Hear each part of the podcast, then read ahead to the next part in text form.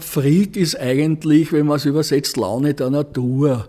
Ich finde, Freak wird heute eigentlich zu negativ verwendet, was eigentlich gar nicht der Ausdruck ist dafür. Den Begriff Freak kenne ich in der Zwischenzeit und ich habe ihn in der Zwischenzeit nie negativ aufgefasst, ganz im Gegenteil. Also es ist ein bisschen ein Adelsprädikat für mich. Ein Freak ist jemand, der der Gesellschaft auffällt.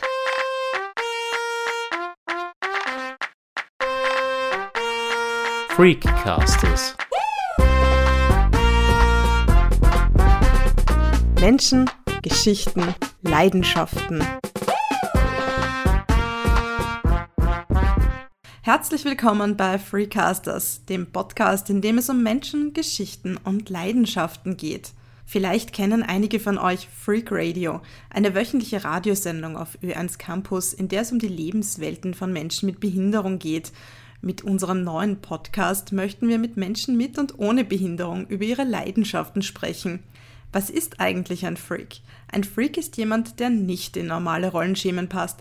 Freaks sind außergewöhnlich und sie können sich besonders für eine Sache begeistern. Der Duden definiert Freaks als Menschen, die sich sogar in übertrieben erscheinender Weise für etwas begeistern. Wir Audio-Freaks, das sind Sandra Knopp, Christoph Dirnbacher und Udo Seelhofer, stellen als Freakcasters Menschen vor, die sich einer Passion verschrieben haben.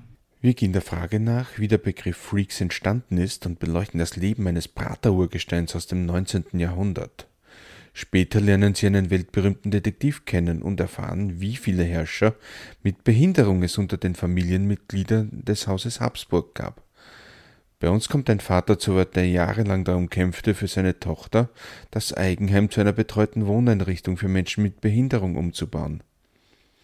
Wir sprechen auch über Liebe und Beziehung mit Behinderung und erfragen, warum sich erwachsene Menschen dem Rollenspiel, auch Live-Action Roleplay genannt, widmen. Hören Sie das und vieles mehr ab Freitag.